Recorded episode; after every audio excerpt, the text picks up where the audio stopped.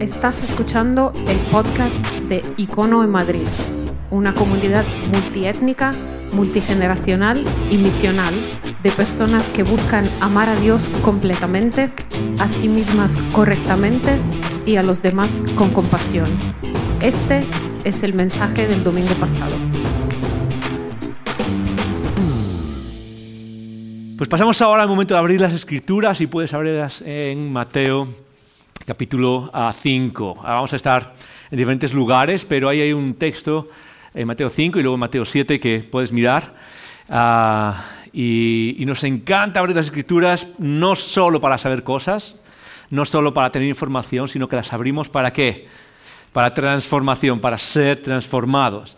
El punto no es quedarse en saber cosas, tener un lenguaje más cristiano, aprender a decir o tener respuestas, sino que el punto es ser transformados y que nuestras vidas cambien, que nuestras vidas conozcan la vida. Y, eso es lo que queremos que encontramos en las Escrituras, porque aquí encontramos a Cristo. ¿Cuántos tenemos nuestras vidas preparadas? Así el estilo antiguo, ya tenemos un genial, genial, tenemos otros por aquí, algunas por aquí delante, alguno tímido que no quiere enseñarla, yo no. Uh, muy bien, empezamos hoy una nueva serie de conversaciones que se llama El mensaje más famoso del mundo. Uh, y no sé si es el mensaje más famoso del mundo, pero va a ser una serie de conversaciones que nos va a llevar por aproximadamente 12, 13 semanas. Uh, Ah, vamos a explorar y recorrer juntos lo que se conoce como el Sermón del Monte de Jesús. Mateo capítulos 5, 6 y 7. Mateo capítulos 5, 6 y 7 es lo que vamos a recorrer en las próximas semanas. Ah, y, estoy súper emocionado de poder hacerlo con, uh, juntos, nuestra comunidad y luego en los iconogrupos, eh, ser parte de esa conversación donde las cosas aterrizan y se vuelven más cercanas, donde nos transforman de verdad, donde no es solo okay, una charla y aquí va y lanzamos más información religiosa, sino que la idea es esa, es transformación espiritual. Muy bien, uh, el mensaje más famoso del mundo. Uh, lo llamé el mensaje más famoso del mundo porque quizás no es el mensaje más famoso del mundo, quizás hay mensajes más famosos, pero querría que fuese el mensaje más famoso del mundo. El mensaje de Jesús en el Sermón del Monte es un mensaje increíble. Bueno, de hecho, no es un mensaje. Es muy posible uh, que fuese uh, una colección de diferentes mensajes, una colección de diferentes uh, momentos en los que Jesús habló de diferentes cosas. Y esto es, esto es lo interesante acerca de, de, esos momentos, que Jesús iba enseñando. Pero es muy, eh, de hecho, en Lucas también se repite parte de este mensaje del Sermón del Monte. Pero esto es lo interesante. Es que es posible que Jesús haya repetido tanto estas cosas, que las haya dicho tantas veces una y otra vez, que la parte sobre la oración o la parte sobre a, buscar primero el reino de Dios o la parte sobre la hipocresía cualquiera de esas cosas que vamos a leer, es posible que las haya repetido tanto que los discípulos que luego registraron eso en los evangelios lo hayan tomado como parte esencial de un gran mensaje y dijeron, no, esto hay que, esto hay que registrarlo como si fuese un solo mensaje. Que Jesús se lo tomó tan, tan en serio repetir esto y el comunicarles estas cosas, el que las tuviesen claras y el que las entendiesen, que sus discípulos dijeron, ok, esto necesitamos juntarlo y se creó lo que es el sermón del monte. Y aunque es posible que no fuese dado en una sola vez el, mensaje así como, como un mensaje como lo que vamos a hacer ahora, Uh, sí que conforma una idea, una idea interesante. Y lo que hace el mensaje, el sermón del monte, es darnos una visión del reino, visión del reino. Di conmigo esas tres palabras, una, dos y tres. Muy bien, vamos a hacerlo otra vez y un poco más con ganas, ¿vale? Una, dos y tres. Una visión del reino, eso es lo que hace Jesús. En estos capítulos, uh, y si os fijáis, están al principio del libro de Mateo. Uh, Jesús lo que él va a hacer en tres años es venir y revelar al Padre y consumar la salvación para establecer un nuevo reino un nuevo, una nueva esfera, un nuevo reino que no tiene que ver con el nuestro, un nuevo reino que no es el reino de España, ni el reino de Portugal, ni el reino de Italia, ni, sus culturas, ni sus valores, ni es una mezcla de ellos, ni es un poquito de ellos. Es algo completamente distinto. Uh, Cristo muere y nos salva y lo que hace es crear una nueva realidad. Segunda Corintios, el que está en Cristo es una nueva creación, es algo completamente nuevo, completamente distinto. Y, Jesús explica eso en muchos lugares, pero quizás uno de los lugares más directos y más potentes es en Mateo capítulo 5, 6 y 7, el mensaje del Sermón del Monte, con cuestiones tremendamente increíbles, que empieza así, en Mateo capítulo 5, eh, versículo 1. Empieza así, y viendo a la multitud, es decir, Jesús, viendo a la multitud que le sigue, que lo sigue a todos lados, subió al monte y sentándose vinieron a él sus discípulos y abriendo la boca les enseñaba. Así empieza el, mensaje. A ver si esta es la introducción.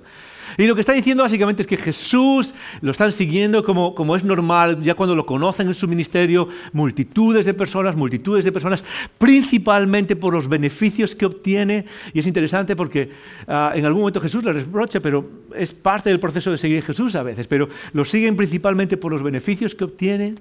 Y Jesús aprovecha esta oportunidad y se sube a un monte. Y eso no es casualidad, que la idea sea encima de un monte. Porque esa idea refleja ah, la idea de hablar encima de la montaña, es la idea de Dios revelando algo a un profeta, Dios revelando algo a alguien importante. Y, lo que nos muestra es que lo que Jesús va a decir ahora es tremendamente importante. Y Jesús se lo enseña, y es interesante porque se lo enseña primeramente a sus discípulos y les enseña, ok, ¿de qué va el reino? Pero hoy no quiero que entremos directamente en el mensaje del Sermón del Monte. Eso lo vamos a hacer en las siguientes semanas. Y espero que no te lo pierdas, porque créeme, va a ser un viaje. Pero hoy quiero hacer algo más corto, más breve, y es despertar algo en nosotros que necesitamos para, ah, para caminar por este mensaje de una manera auténtica, que necesitamos ah, quizás, ah, no sé, darnos de lo que necesitamos darnos cuenta, para poder caminar por este mensaje. Ah, de, una manera abierta quizás y de una manera que de verdad toque nuestras vidas. ¿Por qué? Porque quizás para muchos el mensaje es famoso, quizás este mensaje del Sermón de Monte ya lo conoces, algunas partes, la parte de poner la otra mejilla, cuando te dan, quizás la conoces ya, quizás conoces uh, otras, las bienaventuranzas, quizás conoces. Pero esta es la realidad del, del mensaje de estos tres capítulos. Es que, es que estos tres capítulos son, en cierto modo, son una locura. Estos tres capítulos que revelan el reino, revelan una nueva realidad que si no la leemos con, a veces con nuestros ojos de tradición cristiana, de quizás ya llevar muchos años siendo cristianos, llevar muchos años ya leyendo las escrituras y lo leemos casi de pasada a veces, si no lo leemos con esos ojos y lo leemos parándonos y tratando de, ok, entender qué es lo que está diciendo, lo que dice Jesús es realmente de otro mundo, es, es algo que no tiene mucho sentido en nuestro mundo. Incluso aquellos que somos cristianos, piensa por ejemplo en lo que dice Jesús. cuando alguien te dé en una mejilla, ¿cuál es tu respuesta? Y la respuesta normal de todo el mundo, de todos los que estamos aquí, es yo le doy a, él de vuelta. Y Jesús dice, no, cuando alguien te da una mejilla, tú le pones la otra. Y cuando alguien te pida su abrigo, ¿qué es lo que haces? Pues tiras del abrigo para que no te lo quite. Y Jesús que dice, no, dale también la capa y dale los zapatos también. Lo que Jesús dice, y tenemos que ser sinceros, no tiene sentido. Hasta tal punto no tiene sentido que a lo largo de la historia ha habido personas que han tratado de interpretar este mensaje y, en la mayoría de los casos, y es súper curioso, en la Edad Media, en otros lugares, ha habido interpretaciones de, este mensaje. ¿Qué es lo que Jesús quería hacer con este mensaje? Porque no tiene sentido. ¿Qué es lo que Jesús quería hacer con este mensaje? Y ha habido diferentes interpretaciones que lo que tratan es evadir o, tratan de decir que el mensaje no es realmente para ti y para mí. Déjeme darte unos ejemplos. Por ejemplo, la primera es la interpretación medieval, lo que se llama interpretación. Y es la interpretación que daban en la Edad Media, sobre todo allá por el, el siglo XI, siglo XII antes de la Reforma, a la, Alta Edad Media. Y la interpretación general que había de esto, lo que más nos ha llegado, es que el Sermón del Monte, Mateo capítulo 5, 6 y 7, es un mensaje de Jesús, es verdad, pero es para gente especial. En otras palabras, es para el clero y para los monjes que viven en los monasterios, no para los demás. Es para gente que, vive en lugares especiales, con dones especiales y ah, con, una dedicación especial, pero no es para los demás. Los que pensaban, los que leían esto en este momento y trataban de interpretar, ok, ¿por qué Jesús nos dio esto? Su respuesta es muy fácil. Lo que dice Jesús es demasiado para la persona media. Lo que dice Jesús no tiene sentido en la realidad del día a día, en la realidad de salir a cultivar zanahorias y, pastar el ganado o en nuestros días. no, tiene sentido. Cuando te levantas y vas a trabajar, cuando haces la declaración de la renta, no tiene, esto no tiene sentido. Esto es para gente especial. ¿Qué tal te suena eso? Y a muchos nos gustaría que fuese así, ¿no? Otra interpretación que tenemos es la interpretación que se puede llamar de Lutero, la interpretación de Lutero. Lutero era un monje que es uno de los padres de la Reforma Protestante y él también tenía una forma interesante de verlo, lo cual nos recuerda que ah, en muchas cosas estamos de acuerdo, pero en otras no, no tenemos que estar de acuerdo en todo. Y una de ellas, Lutero básicamente lo que decía es que el Sermón del Monte, el propósito del Sermón del Monte era para despertar en nosotros un sentimiento de depravación y arrepentimiento. Es decir, básicamente, el sermón del monte es tan perfecto, tan de otro mundo, tan, tan, tan de otro lugar, que lo único que va a hacer cuando lo lees es, crear en ti esa sensación de, de, depravación, de no puedo, de soy pecador y llevarte al arrepentimiento. Pero no tiene que ver con que lo cumplas, no tiene que ver con que lo sigas. O sea, aparte de cómo lo veía Lutero. ¿Qué tal va esa? Seguimos con lo mismo. Ah, una otra interpretación, por ejemplo, es lo que se puede llamar la interpretación dispensacional. dispensacional. Tenemos que recordar esos nombres, no hay examen al final. Pero es la interpretación dispensacional. ¿Qué quiere decir la, interpretación dispensacional? Muy fácil. En los últimos años, sobre todo en el ámbito de la teología, y teología es el discurso y ah, la ciencia, digamos, que piensa en todo lo que tiene que ver con Dios. Ah, nace lo que se llama el dispensacionalismo, que es dividir la historia en, partes. Ah, y lo que dice básicamente esta interpretación dispensacional es que Jesús dio este mensaje y es verdad y se aplica y es tan de otro lugar, tan de otro mundo, que en realidad solo se va a aplicar en el final de los tiempos. Cuando Dios consume el reino, se acaben los tiempos y Dios haga todas las cosas nuevas, tal y como nos dice eh, las Escrituras, en ese momento es cuando se vivirá el sermón del monte cuatro interpretaciones y podría seguir una detrás de otra. Todas ellas tienen la misma idea. La misma idea. Esto, esto no, no, puede ser real para nosotros, porque es algo tremendamente de otro mundo, es algo tremendamente de otro lugar, es algo que no se experimenta en la realidad humana. Y ahí viene la interpretación presentista, o la interpretación del presente. ¿Y qué quiere decir esa interpretación? Por la cual muchos luchan y la que yo creo realmente es que cuando Jesús dijo este mensaje, estaba pensando en todos nosotros. Estaba pensando en aquellos que le seguirían y los estaba llevando por el lugar de vivir el reino aquí y ahora. De vivir de una manera completamente distinta. De vivir esa realidad celestial que parece tan lejana y tan, tan de otro lugar. Vivirla ahora. Y eso es lo que está haciendo Jesús. Por eso por eso lo he llamado el mensaje más famoso del mundo.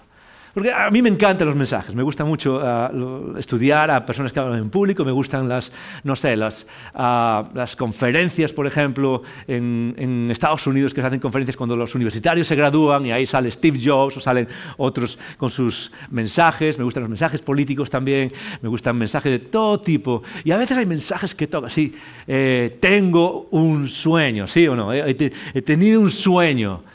Ah, y, montones de mensajes que cuando los lees quizás transforman tu vida.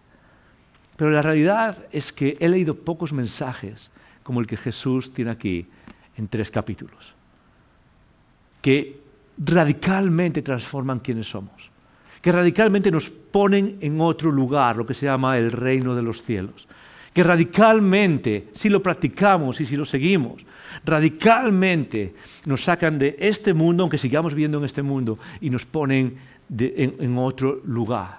Y eso, creo, es el propósito de este mensaje. Ese es el propósito de estas semanas.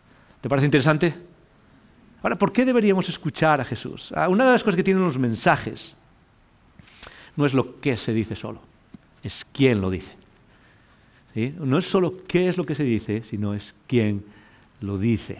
Ah, muchas veces lo que eh, escuchamos nosotros tiene su peso, ¿no? Por qué es lo que se dice en primer lugar. Porque como decía, mucho de lo que vamos a leer, a muchos no, nos va a carecer de sentido. Quizás vienes, es tu primera vez aquí en una iglesia, no sigues a Jesús, quizás te han invitado, eh, nunca habías estado antes en una reunión cristiana y de repente empezamos a leer lo que viene en, las escrituras. Y seguramente te va a decir, wow, aquí hay algo, que, aquí hay algo raro, aquí hay algo que está del revés. Ah, y es cierto. Entonces, ¿por qué tiene tanto poder este mensaje? ¿Por qué tiene tanto peso? ¿Por qué debería ser el mensaje más famoso del mundo? Y no es solo por lo que se dice, sino es por quién lo dice. ¿Quién lo dice? ¿Alguna vez has escuchado a alguien hablar de una manera ah, y con, no sé, de una forma? ¿Alguna vez has escuchado a alguien hablar de tal manera que te maravilla? ¿Alguna vez has estado en un lugar público y alguien ha estado hablando de tal manera que cuando termina de hablar se podría oír una aguja caer al suelo? de que, porque la gente está tan asombrada. ¿Alguna vez te ha pasado que has escuchado a alguien así? No sé, ¿a alguien le ha pasado alguna vez? Ok, alguna vez hemos escuchado a alguien, genial. La mayoría no nos ha pasado. Porque hoy en día vivimos en un mundo donde hay mucha gente que habla, ¿sí o no? Yo soy uno de ellos. Hay mucha gente que habla, hay gente que habla por todo, y más en las redes sociales, hay expertos de todo, hay, gente que habla de todas las cosas y hay gente que ah, parece ser experto pero no lo es, hay gente que quiere ser experto pero no lo es, ah, y, y, hay mucha gente hablando, hay muchos mensajes de todo tipo, muchísimos mensajes, pero si somos sinceros y aunque algunos hemos escuchado a alguien hablar y como, wow, realmente muy pocos mensajes nos dejan con un sentimiento de maravilla. Pero si queremos entender lo que, lo que el, Sermón del Monte, estos capítulos, Mateo 5 a, 6 y 7, significan, quizás lo que tenemos que empezar es por el final. Porque al final nos dice qué es lo que la gente escuchó. Y fijaros que es lo que dice al final, Mateo 7. Mateo 7, versículo 28. Dice, y cuando terminó Jesús estas palabras, es decir, acaba de terminar el sermón, acaba de terminar el mensaje o los mensajes que se han compilado, y cuando terminó Jesús estas palabras, la gente se maravillaba de su doctrina o de su enseñanza. Cuando Jesús termina de hablar, lo que dice eh, eh, la persona que registró estos eventos eh, es que se maravillaban de su doctrina. La idea de maravillarse, la idea de admirarse, lo que está comunicando básicamente es la idea de wow.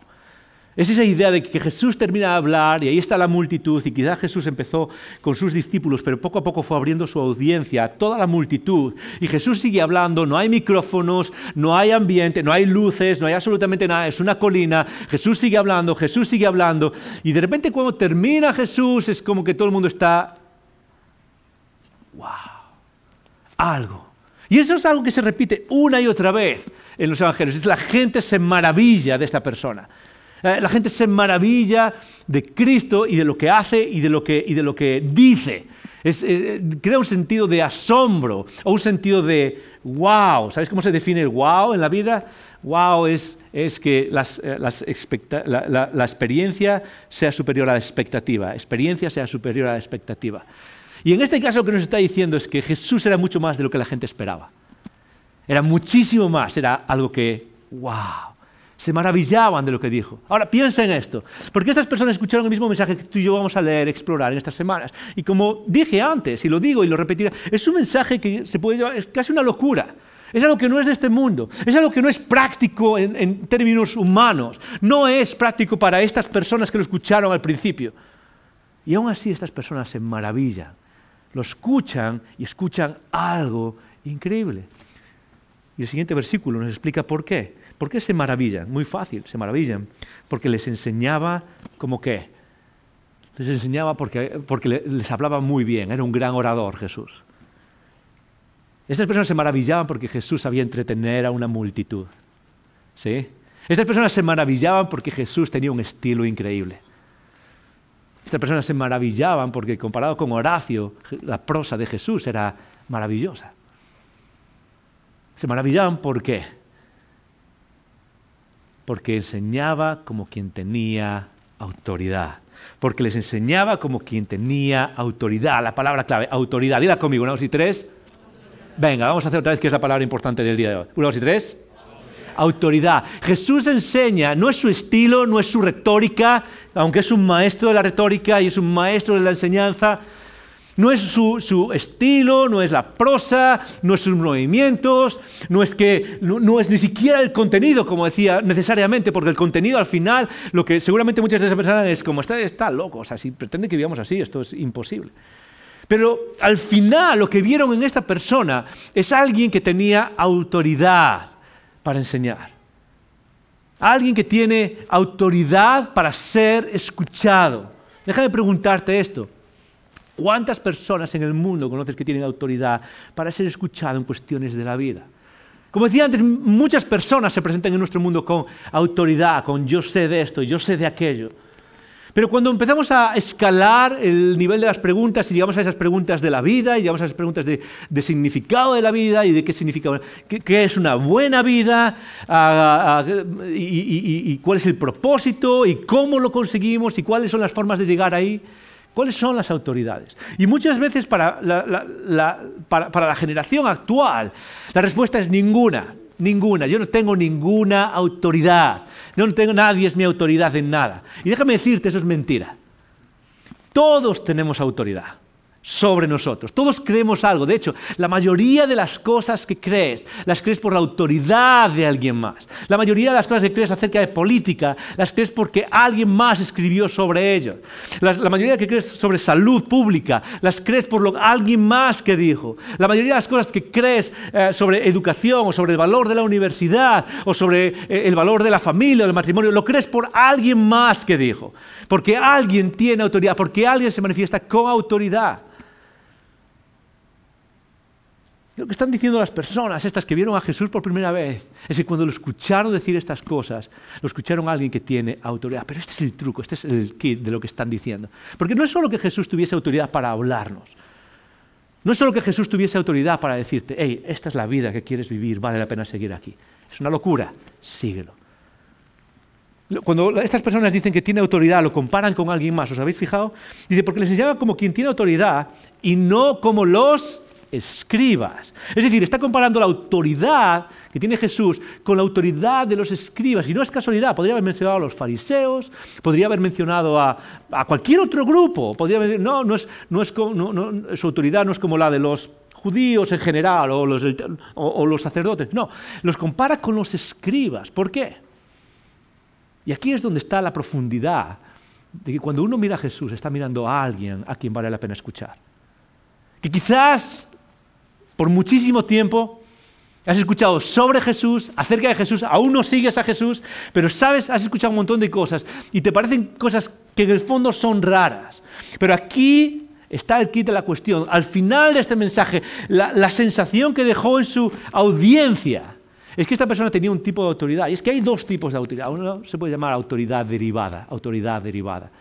¿Qué es autoridad derivada? Muy fácil, es la autoridad que se deriva de la autoridad de alguien más. Por ejemplo, yo soy pastor y dedico mi vida a explicar el camino de Jesús, pero yo no tengo autoridad. Mi autoridad viene de aquellos que estudiaron antes que yo y siguieron antes que yo y yo leo sus libros, estudio sus estudios, aprendo de ellos y ellos son la autoridad. Otras personas que están en las universidades, ¿sí o no? Ellos son la autoridad, es una autoridad derivada y tú puedes decir, wow, joder, qué, bien explicas y mira cuánto sabes y tal. Y yo te puedo decir, sí, es cierto y algunas cosas son cosecha propia porque me dedico a pensar y me dedico a, tratar de analizar la vida y a tratar de ver de qué va todo esto. Pero muchas de las cosas son de lo que otros estudiaron, otros expertos en el tema. Esa es una autoridad derivada. Y esa es la autoridad de los escribas. Los escribas eran expertos en el Antiguo Testamento. Y los escribas eran expertos en el Antiguo Testamento que hablaban sobre Dios. Y hablaban con autoridad sobre Dios, pero hablaban con una autoridad derivada. ¿De dónde derivaban su autoridad? Del Antiguo Testamento. Y ellos venían y alguien tenía una pregunta, eran como los, eh, trabajaban en el sistema legal del Antiguo Testamento, eh, en, la Torá del Antiguo Testamento, y la gente venía, oye, ¿qué es lo que quiere Dios? Oye, ¿qué es lo que quiere Dios? Oye, Dios tiene esto. Y ellos tienen autoridad para responder a esas preguntas, pero es una autoridad derivada. ¿Cuál es la autoridad primaria? Es el Antiguo Testamento. Cuando Jesús habla, esto es lo interesante, cuando Jesús habla, dice que su autoridad no es como esa. Su autoridad no es derivada, su autoridad es primaria. Y eso es lo que vemos después en todo el resto de los evangelios, en todo el resto del Nuevo Testamento. Es que cuando Jesús hablaba, es como si Dios mismo estuviese hablando. Es que cuando Jesús hablaba, cuando Jesús nos dio este mensaje que vamos a explorar en las próximas semanas, no es como si un buen maestro estuviese hablando, no es como si un profeta más de los que ya ha habido o de los que vienen después y se autoproclaman profetas. No, aquí había algo distinto. Su autoridad, la autoridad con la que está hablando de Dios y de la vida, y la, autoridad con la que está hablando sobre qué hacer y cómo vivir y cómo orar y cómo buscar a Dios, no es una autoridad, aquí está pasando algo distinto. Juan, años después, cuando escribe, cuando escribe Juan, dice, y vimos su gloria. Es decir, vimos su peso, vimos su, esencia, vimos su valor, vimos algo en Él. Y dice, y esta gloria, es decir, esto que percibimos en Él, era como la del, del unigénito de Dios. Es decir, no era nada humano. Aquí estaba pasando algo que era completamente distinto.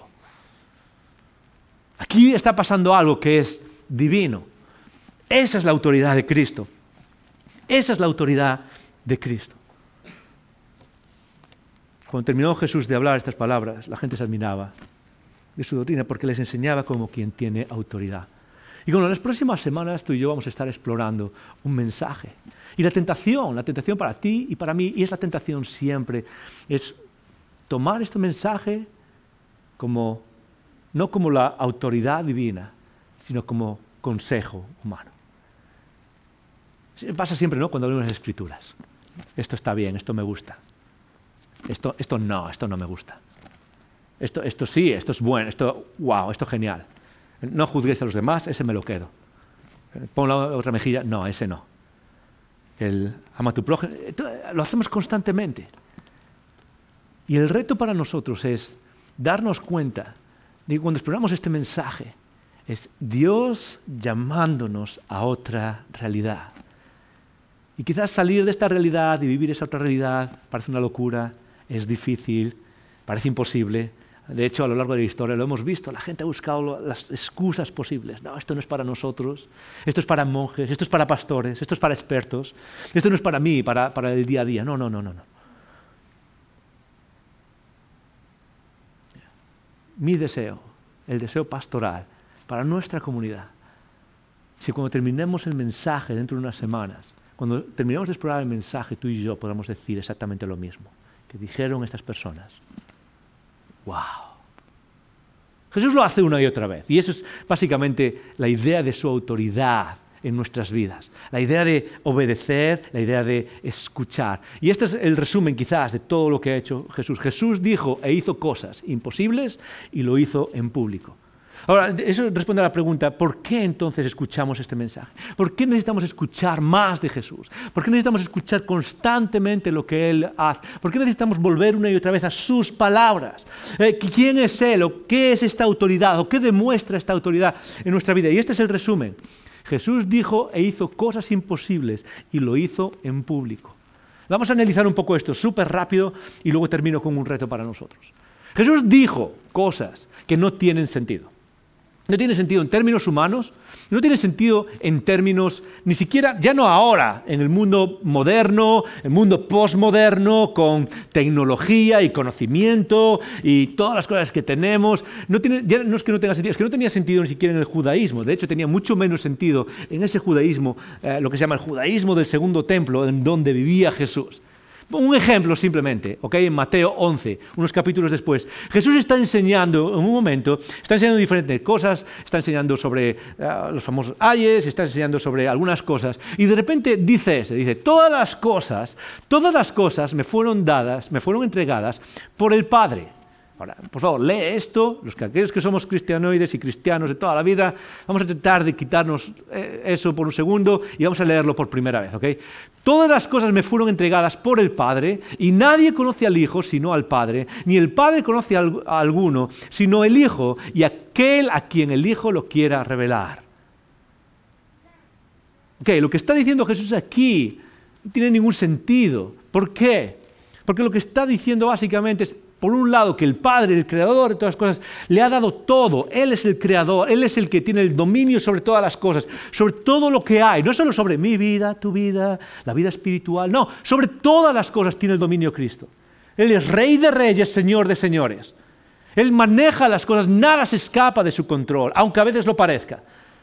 Lo que él dice en este momento es que no es solo un profeta que enseña un camino, alguien que enseña unos buenos métodos espirituales, de repente en este momento Jesús se exalta y dice, todo me lo ha dado mi Padre y tengo el control sobre todo. Ahora, en aquel momento ese todo era, no era tan todo. Imagínate el todo que es todo hoy. Piensa en el universo, piensa en las galaxias, piensa en nuestro mundo, piensa en las dinámicas de los seres humanos. Y Jesús dice, todo me es dado. No solo dice eso, sino, solo para que nos entendamos, porque a lo mejor no queda claro. Lo que está haciendo es elevándose al nivel de Dios. Lo que está haciendo es elevándose al nivel de la deidad. No hace falta que lo diga más claro, la gente lo entendía. Y esto es una locura. Solo por esto lo, tendrían que apedrear. De hecho, fue por lo que lo crucificaron más adelante. Todas las cosas me fueron dadas. El Padre y yo estamos al mismo nivel. De hecho, es lo que sigue diciendo. Y nadie conoce al Hijo sino el Padre, y nadie al Padre conoce a alguno sino el Hijo. Lo que está diciendo es que nadie, nadie revela al Padre. Es decir, el ser humano se pregunta, ¿quién es Dios? ¿Qué es lo que hace Dios? quién es el Padre Celestial? Y Jesús llega a decir, nadie revela a Dios sino el Hijo. Ahora, en el mundo en el que estaba hablando, estas personas conocían muy bien algo que se llama el Antiguo Testamento. Y el Antiguo Testamento es parte de la revelación divina, ¿sí o no? ¿Cómo Jesús tiene el momento para decir que en realidad nadie conoce a Dios? Si tenemos el Antiguo Testamento y la revelación. Básicamente lo que está haciendo es usando una, herramienta ah, rabínica, que es exageración, para decir que, para decir que en comparación con lo que revela esto, que es mucho y es increíble y es inspirado, en comparación con esto, lo que yo vengo a revelar es del Padre es infinitamente superior. Ahora, eso no lo dice alguien que simplemente sea un profeta o un maestro, que sea simplemente alguien que nos venga a aconsejar lo dice alguien con autoridad divina. Por eso termina como termina. Por eso termina con esas palabras maravillosas. Venid a mí, todos los que estáis trabajados y cargados, y yo os haré descansar. Porque Él no nos está invitando simplemente a una sesión de consejos. Él es el Dios supremo que tiene todo bajo control, que tiene toda la revelación del Padre. Y lo siguiente que hace no es presumir, sino invitarte a un lugar. Y, no te dice simplemente, y ves y haces estas cosas y, encontrarás descanso. No dice, ve y practica A, B y C, ve y practica los ocho caminos que hay, ve y practica estas cinco cosas. Jesús viene y dice, ven a mí. Si estás cargado, si estás trabajado. Y yo os haré descansar. E icono, sé que muchos estamos cargados. Estamos cansados. Apostaría una de mis dedos a que si alguien ahora te pregunta en el WhatsApp cómo estás, la respuesta más repetida entre nosotros sería estoy cansado. Estoy cansado. Y aquí en medio de la historia, en medio del universo, en medio de todo esto que parece tan sin esperanza, aparece una persona que dice cosas imposibles, que dice cosas increíbles. Pero no solo eso, sino que nos invita. Ven y descansa. De eso se trata el Sermón del Monte. Ven descansa. De eso se trata su autoridad. Ven y descansa. De eso se trata quién es. Pero no solo son mensajes, no solo son mensajes, sino que hay algo más y con esto hay otra cosa más que nos ayuda a entender la autoridad de Cristo y quizás para muchos de nosotros esto, es novedad, para otros no, pero quizás para muchos es novedad. Y es la segunda parte de la frase que Jesús dijo muchas cosas como estas, pero Jesús también hizo muchas cosas y las hizo en público. Y quizás la más grande, la más importante, la más Ah, la, más central en nuestra fe es la resurrección. Jesús ah, vino, enseñó, murió y resucitó al tercer día. Y esa parte no es, no es cualquier cosa. De hecho, en la primera iglesia, en las primeras, entre los primeros cristianos, había algunos cristianos, sobre todo de, de ciertos ah, movimientos judaístas, que decían que no existía la resurrección, que no había resurrección. Y en primera Tesalonicenses Pablo tiene que responder y decir algo así como, si no existe la resurrección, entonces ¿qué estamos hablando de Jesús? Es como que ese es el centro de nuestra fe. Que Jesús resucitó de los muertos y nos da vida juntamente con Él. Esa es la marca. Que si alguien resucita, que si alguien resucita, que si alguien vence a la muerte, quizás nosotros debamos escuchar con atención plena. No solamente como un consejero, no solamente como alguien que dice cosas religiosas bonitas, sino como alguien que tiene las llaves de la vida. Y eso es precisamente lo que dice Pablo. Pablo en 1 Corintios va a decir algo que quizás estaría bien que lo memorizásemos todos en algún momento, porque es algo que es básico en nuestra fe. En 1 Corintios, capítulo 15, Pablo escribe esto. Además, hermanos, les está escribiendo a los hermanos, os declaro el Evangelio, es decir, las buenas noticias. ¿De qué van estas buenas noticias? Eh, os declaro el Evangelio que os he predicado, el cual también recibisteis eh, y en el cual también perseveráis. Y les dice, por el cual asimismo, ah, si retenéis la palabra que os he predicado, sois salvos, si no es que creísteis en vano o si no es que creísteis para nada. Y dice, ¿qué es ese evangelio? ¿O, en qué se fundamenta? ¿Cuál es, ¿Cuál es el porqué? que todo el mundo tiene en mente. ¿Por qué debería seguir ese evangelio? ¿Por qué escuchar a esto? ¿Por qué basarme en esta autoridad primaria? ¿Por qué? Dice, porque primeramente os he enseñado lo que mismo yo recibí. Y esta frase es, una frase técnica, es decir, Pablo escribe esto aproximadamente 20 años después de Jesús. Eh, Jesús murió más o menos en el 33 y Pablo más o menos escribe esto en el 53, 54, unos 20 años. En términos históricos esto no es nada, es básicamente un salto. Y Pablo escribe esto, pero él dice, no lo escribe originalmente él, sino que ya lo recibió de otras personas. Es decir, es como que ya era una especie de, doctrina memorizada, una especie de, de, poema teológico memorizado que se iban pasando unos a otros en su discipulado.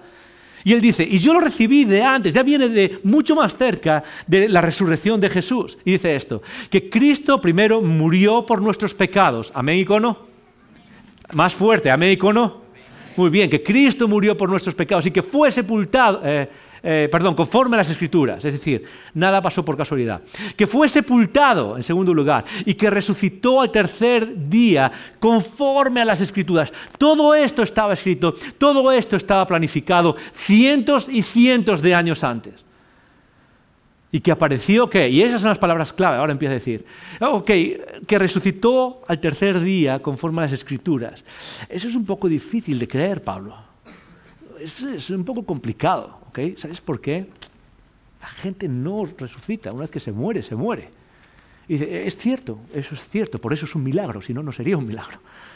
Pero es un milagro que es público, y ahí viene la última parte de la frase que dije antes. Jesús dijo e hizo cosas, y esta es la clave es que no las hizo en una esquina, por ahí sentado, solo con dos o tres amigos en secreto, tramando una nueva religión. Cientos de personas pudieron ver esto. Cientos de personas eran testigos. Por eso Pablo dice, ¿y después qué? Se apareció a Pedro, a Cefas. ¿Y después quién? A los doce se les apareció. Y después sigue repitiendo por tercera vez. Y después se apareció a más de 500 hermanos a la vez, los cuales muchos viven aún. ¿Quieres que te traduzca esa frase? La, hemos traducido muchas veces aquí, pero creo que es algo que asienta nuestra fe. Pablo está diciendo, Jesús resucitó. Y esa es la autoridad que Él tiene para, guiar nuestras vidas.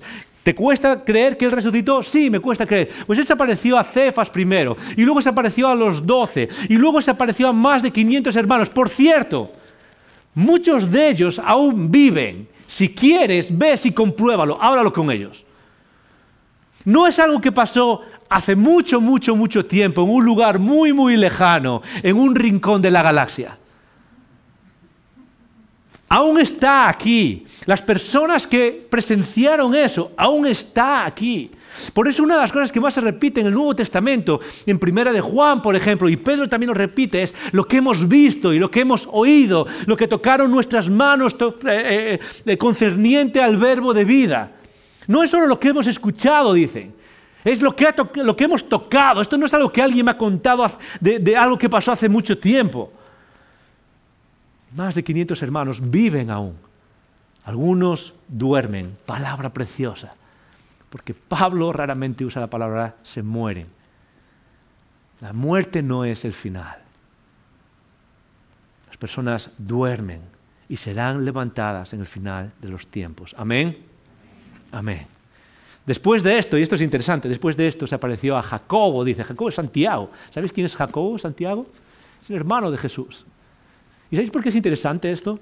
Es decir, se apareció a un montón de gente y luego se aparece a Santiago, a, Jacobo, porque las escrituras nos dicen que Santiago, el hermano de Jesús, ah, y su familia en general no creían en Jesús.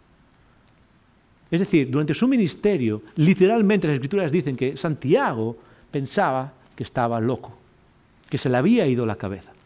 Quizás lo que muchos de nosotros pensamos cuando leemos cosas como el Sermón del Monte, que ponga la otra mejilla de qué? No, a este se le va la cabeza. ¿Qué? Espera, ¿qué me estás diciendo?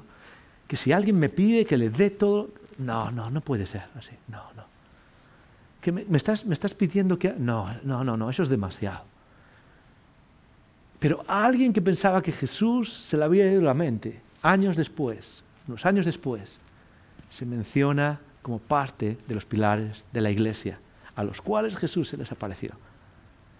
Después a todos los apóstoles y al último, como un abortivo, me pareció a mí. Jesús tiene autoridad y quizás eso es lo más importante que necesitemos recordar estas semanas. Porque vamos a leer sus palabras. Pero sus palabras son importantes por quién es el que las dice.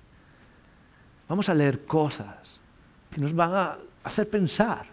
Felices los pobres. Piensa en eso. Felices los que sean perseguidos por mi nombre. Piensa en eso. Felices los que lloran yo te lo voy a preguntar, ¿cuántos habéis llorado esta semana? Yo he llorado esta semana. Bienaventurados los que lloran. ¿Y sabes por qué vale la pena ese mensaje? Es por la autoridad de aquel que lo dijo. Por eso quizás las últimas palabras son las mismas palabras que Dios les dijo a Pedro y Jacobo y Juan. Las mismas palabras a ellos quizás son las más importantes para ti y para mí. Un momento en que Jesús subió otra vez a un monte y ocurrió algo, una especie milagrosa. Una nube vino y se transfiguró en su cuerpo glorioso. Y Pedro, que era el más impulsivo y el que le gustaba hablar, dijo cosas que no entendía. Hagamos enramadas y celebremos. Yo imagino a Dios dándole vueltas a los ojos y diciendo, aquí viene Pedro otra vez. Y básicamente le dice, Pedro, cállate. En serio, esto es lo que le dice. Dice, seis días después Jesús tomó a Pedro, a Jacobo y a Juan su hermano y los llevó aparte a un monte alto, otra vez la conexión con Dios. Y mientras él aún hablaba, una nube de luz los cubrió y he aquí una voz de la nube que decía, es decir, Dios está diciendo, este es mi Hijo amado en quien tengo complacencia. A Él oíd. A Él oíd. Pedro, deja de hablar. Escucha. Icono, deja de hablar. Escucha. Quizás es el mismo mensaje para nosotros. Tenemos 13 semanas por delante en uno de los mensajes más famosos de la historia, con cosas que parecen imposibles. Y quizás Dios nos está diciendo lo mismo, algo para meditar en esta semana. A Él oíd, a Él escuchad. Presta atención a lo que dice. Presta atención, ¿por qué? Porque hay vida en escuchar a Jesús. Porque hay vida, no lo digo yo, lo dijo Pedro. ¿Queréis vosotros iros también? Le dijo Jesús. ¿Y qué es lo que dijo Pedro? ¿A dónde iremos? Solo tú tienes palabra de vida eterna. Hay vida en escuchar a Jesús. Hay vida en responder a su autoridad. Y quizás, solo quizás, icono, y quizás a los demás que, que, estáis visitando, quizás incluso si no crees, la invitación también es para ti. Porque sé perfectamente cómo se siente escuchar esto de la religión y a veces pensar, esto es una locura. Pero el punto no es solo lo que se dice, es quién lo dice y cuál es su autoridad. Y quizás esta semana sea simplemente un llamado donde Dios te está invitando y te está diciendo, escúchale, porque ahí está la vida. Escúchale, porque ahí está la vida. ¿A cuántas cosas escuchamos por semana, Icono? ¿Cuántas cosas, cuántos mensajes? Compra esto, haz esto. Si tienes esto vas a ser feliz. Ah, tienes que hacer estas, tienes que vivir de esta manera.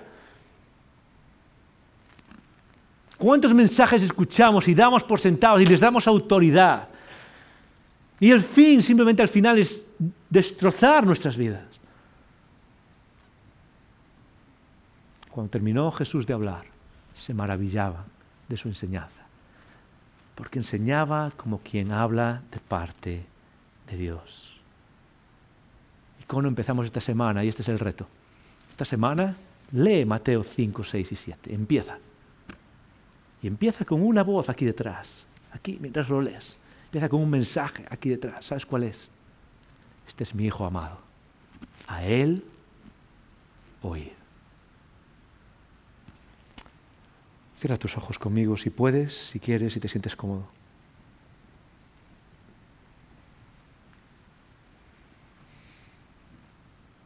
A ti, Padre Eterno, venimos ahora, a ti, Creador, nos ha dicho que escucha, que atiende a nuestras oraciones. A ti, Padre Eterno, venimos y lo hacemos con humildad, lo hacemos con ganas y deseo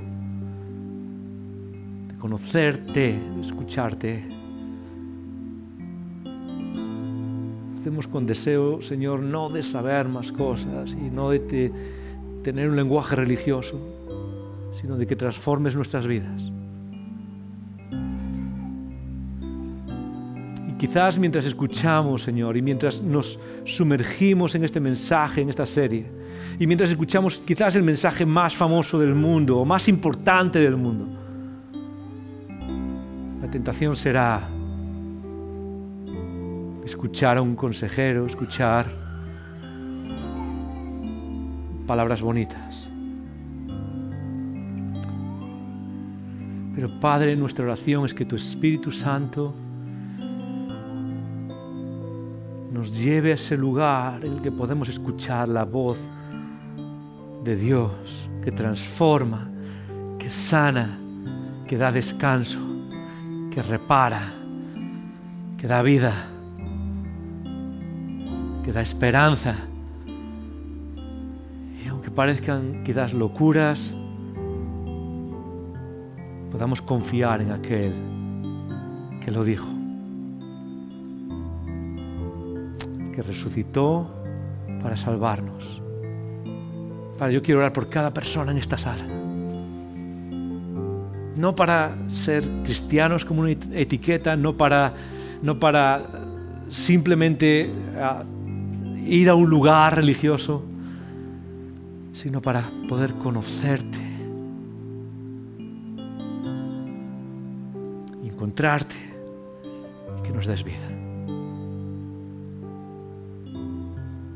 Y recordar siempre, este es mi Hijo amado, a Él oíd. Amén. Amén. Gracias por escuchar estos recursos. Esperamos que te haya retado y motivado a vivir arriba, adentro y afuera. Recuerda que para conversar sobre estas ideas puedes participar en un icono grupo. Pásate por nuestra página web y encuentra más información. icono.online.